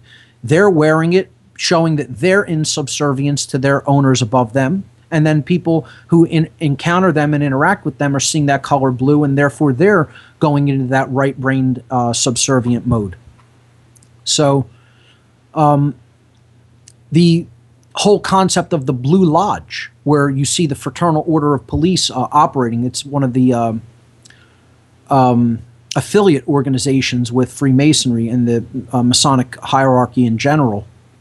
You see um, these first three degrees called the Blue Lodge system, degrees one, two, and three, uh, entered apprentice, fellow craft, and master mason. Uh, most police never go beyond those degree systems, which are very low in their knowledge, but uh, have often the most people, uh, numbers wise, engaged in them in the lodge system. And again, this is what is called porch masonry, uh, the, the portico of the temple. Okay? They're not really in the temple, they're on the porch, they're on the outside. You can see that's even depicted as the first three degrees here in this pyramid system depicted almost as a porch where people are standing out in front of it, but they're not at the apex. They're certainly not inside or, or at the apex of that uh, hierarchical structure. Um, I have a problem with the whole lodge system of Freemasonry in general. I, I've talked extensively about esoteric Masonry and how I am an initiate of that tradition, but not lodge Masonry, which uh, seeks to stratify and uh, uh, create hierarchy and compartmentalization, which I don't think Freemasonry, in its true original intent and its original tradition, was ever intended to be. It was intended, indeed, to be an allegorical and uh, uh, a system of allegory and ritual to truly convey concepts of self ownership, sovereignty, and uh, morality. Unfortunately, it has greatly fallen from that in our modern world and descended into an old boys' club of uh, a I'll slap your back, uh, you know, you slap mine. I'll, I'll, you know, we'll we'll shake hands behind the scenes and you know help each other's businesses or you know engage in some networking here uh, because we're brothers in the same fraternity. and that's not what Freemasonry was really originally intended as. But uh, to go back to how this Blue Lodge system is uh, employed is they're porch masons in the Fraternal Order of Police. Most police officers don't really understand if they get involved in Freemasonry at all what it really is at all. They have no idea what it is. They never learn about what real, true, esoteric Freemasonry is. Certainly, in the uh, very low degrees of the lodge system, they're not going to receive that knowledge. And um, they th- that's where this term third degree is coming from you know, being given the third degree. It's a dominator mindset. And I would suggest that that's connected with the origins of these first three degrees being known as the Blue Lodge. And again, that's also, I would suggest, is connected with them being called boys in blue, not just because they're uniform, but because they are Blue Lodge initiates, uh, the first three degrees of uh, the uh, Scottish Rite.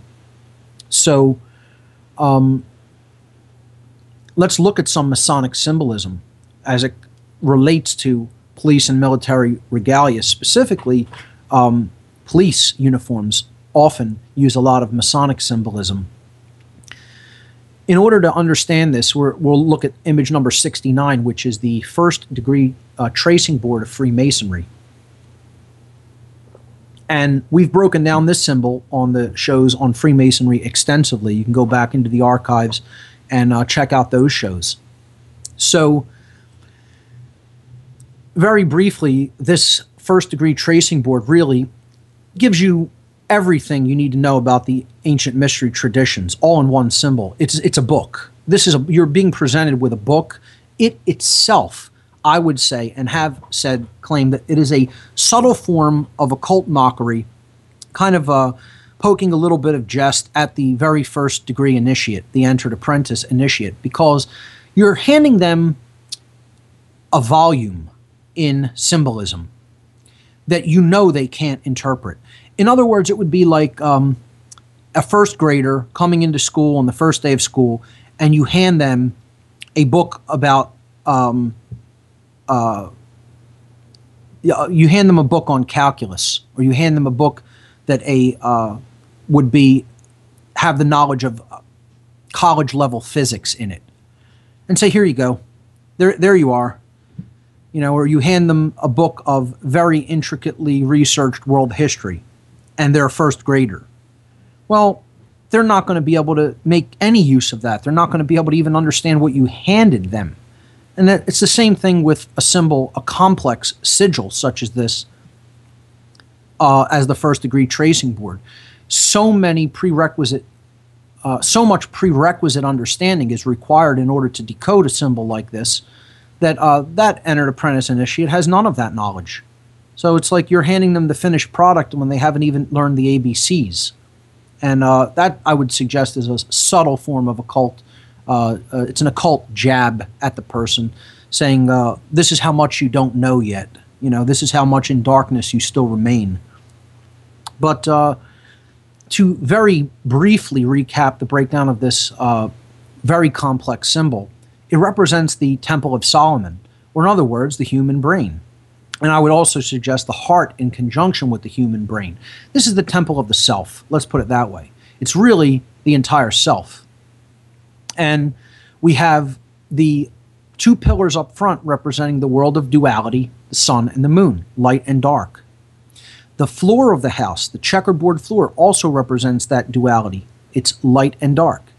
Okay? And it is indicative of a game, the game of chess, which is a game of strategy and a game of mastery.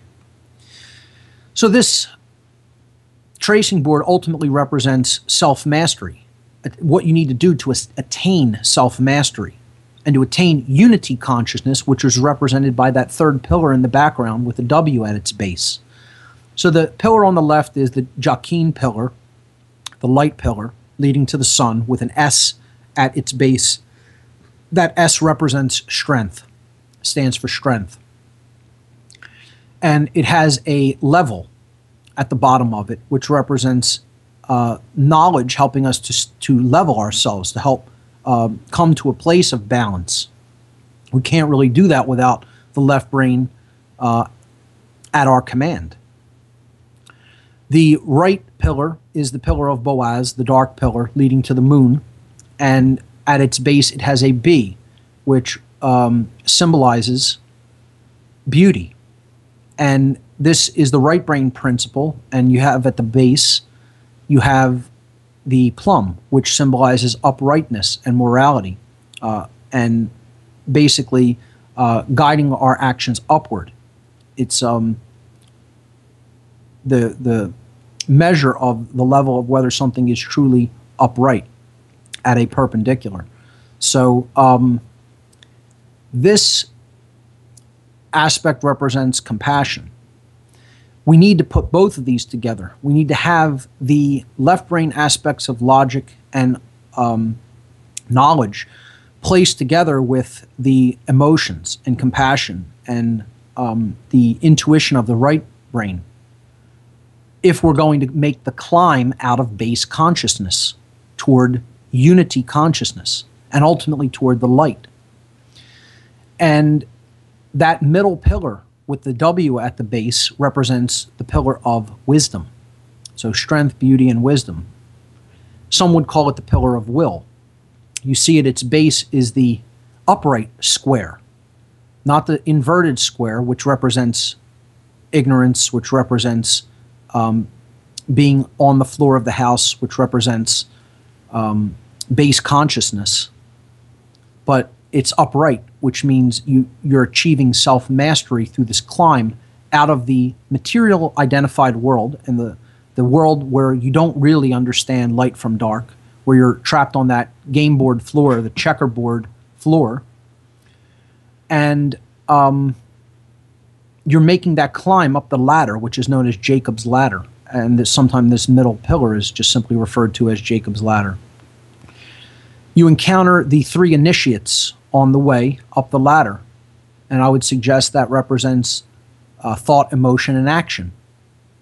Thought helps you initially get off of that game board floor. You're being initiated up into knowledge, taken above uh, to a higher level of understanding. But care is in the middle. It represented, here we go, with the color green. The green initiate represents the heart, right in the middle of the self. That's why it's on the middle of the ladder. And that's what truly um, grants us access to the higher levels of consciousness is care. And it has a key dangling on a string. The key represents that care that is dangling by a thread. People of the world are trapped in apathy, and therefore care is in a precarious position, dangling by a thread. But that key is the key to the stargate. It's the key toward the true light of the sun okay, and the all seeing eye, because the middle pillar is on the all seeing eye. It's t- saying that the way through to the all seeing eye is through the sun. So this is also a symbol that represents esoteric Christian ideal of the way to the Father, represented by the all seeing eye. In other words, the God of creation is through the Son, being in the world but not of it, cosmic spiritual awakening, or in other words, Christ consciousness. So that top level initiate represents true wisdom because it's putting what it knows and cares about into action, which is the male principle. So you have thought there at the bottom, care or emotion in the middle, and then action at the top, which is converting what we know and care about into action. And that's what grants access ultimately to the all seeing eye, to the eye on pillar, the ionic pillar. Again, more green language, eye on. The all seeing eye being on or awakened is in the ionic pillar, which is the middle pillar. The left hand pillar is a Doric pillar, and the right hand pillar is a Corinthian pillar. So Doric, Ionic, and Corinthian pillars. Um, the two ashlars at the bottom, the, the cubes there, being worked upon, one represents the imperfect ashlar and the other represents the imperfect. Uh, I'm sorry, the imperfect, and the other represents the perfect. And this represents that we have only a certain amount of time to go through life, and then the game board kind of you know ends there, uh, and we need to use our time wisely to help make ourselves as good of people as we can be, to help uh, perfect ourselves to the extent that we can, and uh, not um, just stay quote rough around the edges, represented by the imperfect ashlar. Um, the perfect ashlar would represent someone who has worked truly upon themselves through their life and done their work. So there's so much more to this symbol. Again, you have the the three religions encoded into it Christianity being the symbol of the sun, Islam being uh, symbolized by the moon, and then Judaism uh, symbolized by the uh, all seeing eye, the stars and planets. Um, that are hot, that are farther out into space. We talked about that astrotheological symbolism uh, when we talked about astrotheology earlier on in the podcasts. It's also all about travel. This is about traveling in consciousness. It's about evolving in consciousness, not staying where you are, movement. And it's movement toward the sun, toward the light, toward all of the lights of the heavens. And that's why the uh, upward direction is east. And if you're traveling toward the sun, you're traveling east. If you're traveling uh, away from the light, that would be westward travel, and that's away from the temple. That's not going within into the temple of self. That is going without, which is uh, not a place that we're going to find uh, answers and solutions to our problems. We need to travel east. So that's a good setup for how this symbolism is often used when it comes to ritual mockery of police, because you, we'll see this uh, checkerboard floor and all-seeing eye symbolism repeated when it comes to uh, police mockery, occult police mockery. We're going to specifically see that checkerboard floor uh, used many times. And that checkerboard floor represents uh, existing in base consciousness, not knowing the difference between right and wrong, ultimately. Certainly not choosing the difference between right and wrong, not choosing the right over the wrong. It represents man's checkered life, okay? Being a wanderer in the wasteland of ignorance. That's what that uh, bottom level represents. Okay, that's what we have to understand about the checkered floor. It represents ignorance and being used as a pawn. Okay, we can be manipulated as a pawn by the masters of the game of chess if we don't understand ourselves enough uh, to rise up, up above that floor, where we can actually become a full participant in that quote game of life. Okay. It's not really a game, that's an allegory, but the whole idea here is that the chess master is above the floor of the house. He's not on the floor of the house where he's a pawn to be positioned as the master of the game wills to position him. He's actually making his own moves. Okay? He has mastered himself. That's why the the chess symbolism is used. So if we go to um, image number 70, we will see that, uh, of course, this uh, allegorical system of Freemasonry is actually connected very deeply with an older tradition of Kabbalah. The Kabbalistic tradition is one of the places that uh, esoteric Freemasonry uh, grew out of and was derived from. And to attempt to study one is really to study the other. Um, the lessons, allegorically, symbolically, will all correspond to each other. as we have seen. We looked into the tradition of Kabbalah. I won't completely reiterate all of that. You can go back and check that out in the podcast archive as well at whatonearthishappening.com uh, slash podcast. Um, or just click the podcast tab at whatonearthishappening.com.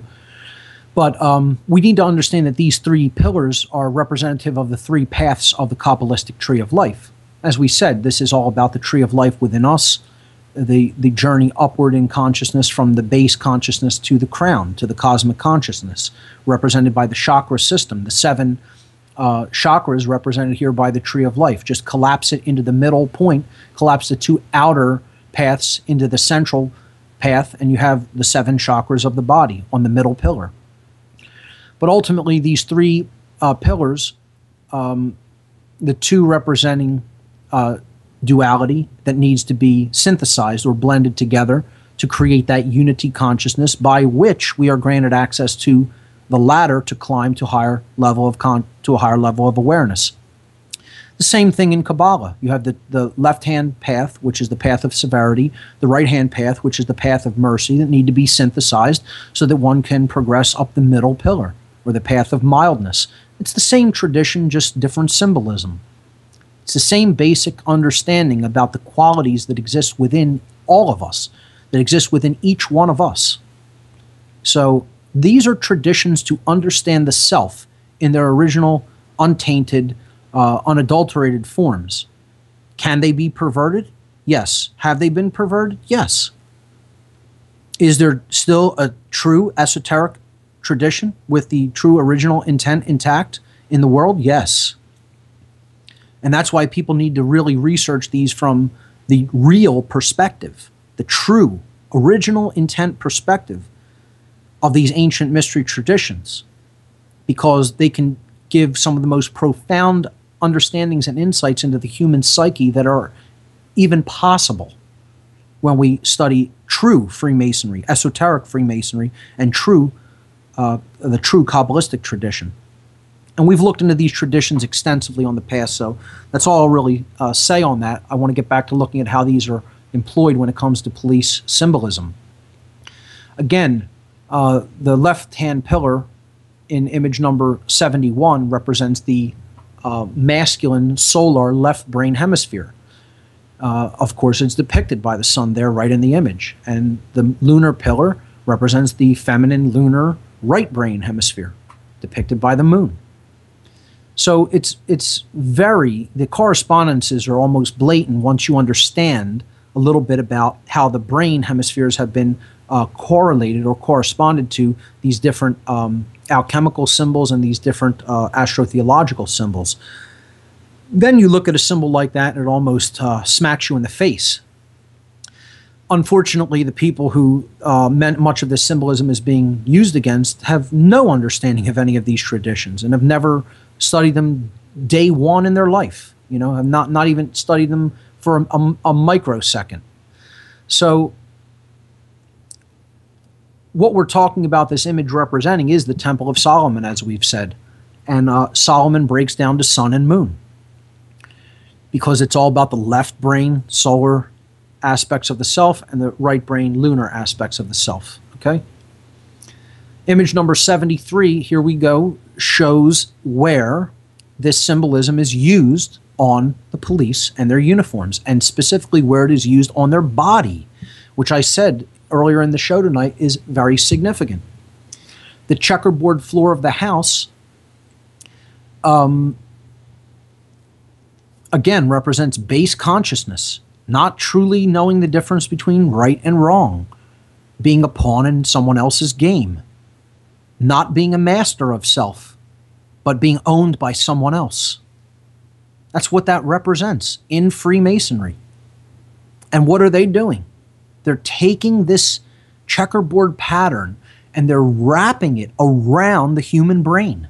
It's directly it's it's a crown around the outside of the brain put placed on these hats of these police in this capacity, as you see in the images on image number 73. I mean, this is about as contemptuous as I think it can get. you're putting the checkerboard floor literally around the Temple of Solomon on the individual, right around the temple, you know, where the brain is at in the temple. And just completely telling the person, you have no idea at all what you're a part of.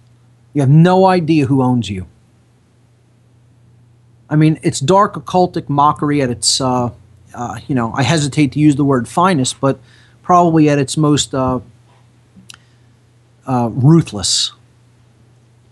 So there you see it combined with the inverted pentagram and uh, in the uh, uh, in the Victoria Police's emblem on the bottom there, bottom right, and in the top right you see it on an English uh, police officer's helmet.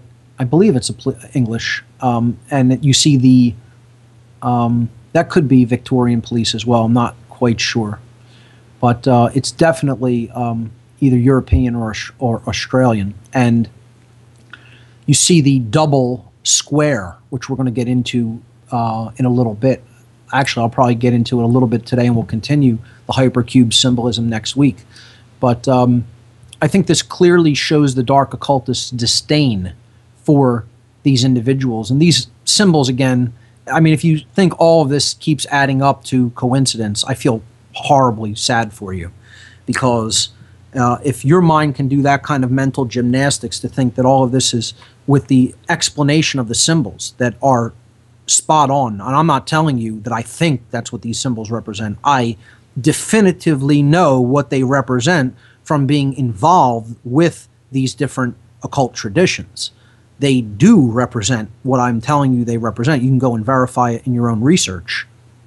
Um, for people to think that uh, an inverted five pointed pentagram uh, coming together with the checkerboard floor of the house right on a police officer's brain, right around their brain, is accidental. And that's just uh, random stuff coming together. Um, the men- level of mental gymnastics you have to do to get from there to here. Um, I, I feel sorry if you're that naive. Uh, that's all I'll say. Let's jump to the next piece of symbolism, which is the hypercube, or also known as the tesseract. I think I did practically an entire show about the tesseract. And um, the tesseract is one of the deepest occulted symbols. You're not going to find too much in the way of overt explanations of what the Tesseract represents because I would suggest it's one of the darkest occult symbols in all of dark occultism. If not, it represents the symbol of darkness and mind control and perversion and the destruction of spirit and the imprisonment of the spirit. Um, high level initiates into dark occult traditions often have really taken on a deep understanding of this symbol. I really didn't get a full understanding of the symbol until even after I left uh, the satanic hierarchy, a- after my awakening process begun. I saw it used and employed, and I know people who referred to it, but my understanding of it didn't even evolve until kind of when I was beginning my wake up process and I was understanding how it was being used when I saw it employed, even when I was in the dark occult. So we need to understand that this is a symbol of a prison. Okay, this is a symbol of how a dark occultist sees the world in their poisoned, dark worldview we can better understand this when it comes to looking at dimensions or densities. And again, I wouldn't say that this is really how the dimensions of our world operate, but it's a rudimentary and simplistic way of looking at it. If we imagine a point as having no dimension and a line as having you know one dimension, being able to just move backward and forward, and then a, a plane being able to move in a x y coordinate system, as being two dimensional, and then we extrude that plane. So, you know, each one of these um, is an extrusion of the one before. So, if you extrude a line, meaning uh, um, a point, meaning pull, you pull the point down through one dimension, you get a line. Then you take that line and you pull it, you know, sideways, so it you know forms a plane. And then you take that plane and you pull it, you extrude it, so that it forms a cube or a three-dimensional space. Then, if you pulled that cube, it would form a four dimensional space, which is very difficult to envision because we don't live in a four dimensional reality. We live in a three dimensional reality. But the 4D hypercube is the extrusion of a 3D cube. And what you're seeing here in image number 75 is a um, representation of a projection or an extrusion of a 3D cube as a 4D hypercube. So this would be a 2D projection of a 4D object. That's what you're looking at there in image number 75 on the right hand side. 70 image number 76 uh, does a good job at explaining what the hypercube would look like because it is the rotation in all dimensions of a 3D cube. So you're actually rotating the cube outward. Uh, in other words, you're rotating each face of the cube out into another dimension of space. Very heady, abstract mathematical concept, very difficult to visualize. So, image number 76 is a animated GIF image which shows how a hypercube is actually rotating uh, perpetually, rotating within itself. In this way, it can be seen as a, a self-creating um, shape that uh, is always feeding into itself in a feedback loop. And this could be looked at as a, a, box that can never be escaped from. Okay, it can be looked at as a prison of the mind inside the prison of the physical world. So being in the world and of it, you know, not being in the world and not of it, but really being identified with base consciousness and physical world is all there is mentality. Okay, um, it's the symbol of that identification and level of mind control. So the inner cube would represent the mind being held prisoner in the outer cube, which represents the physical world as a prison, if that's how one were inclined to see it. And this is the dark occult worldview. The dark occult worldview is that everything is a prison, that you know natural law, cosmic law is all set up as a prison for the soul, uh, when in fact it's nothing could be further from the truth. It's something that is there to help guide us evolutionarily, and it's the boundary conditions that this uh, entire universe operates according to, uh, according to that higher cosmic law, and it's there uh, for our evolutionary growth and development in this construct for experience. Uh, the dark worldview the dark occult worldview sees it as sees this whole place as a prison, and their ultimate objective is uh, let's rule it. Let's rule this prison. Better to reign in hell than serve in heaven. A very poisonous ideology, to be sure. We'll pick up in how this dark occult uh, hypercube symbolism is used on next week's show because unfortunately that's all the time we have on this first ad show. We'll pick it up ad free next week right here. What on earth is happening? Thanks for listening, everyone. See you next week.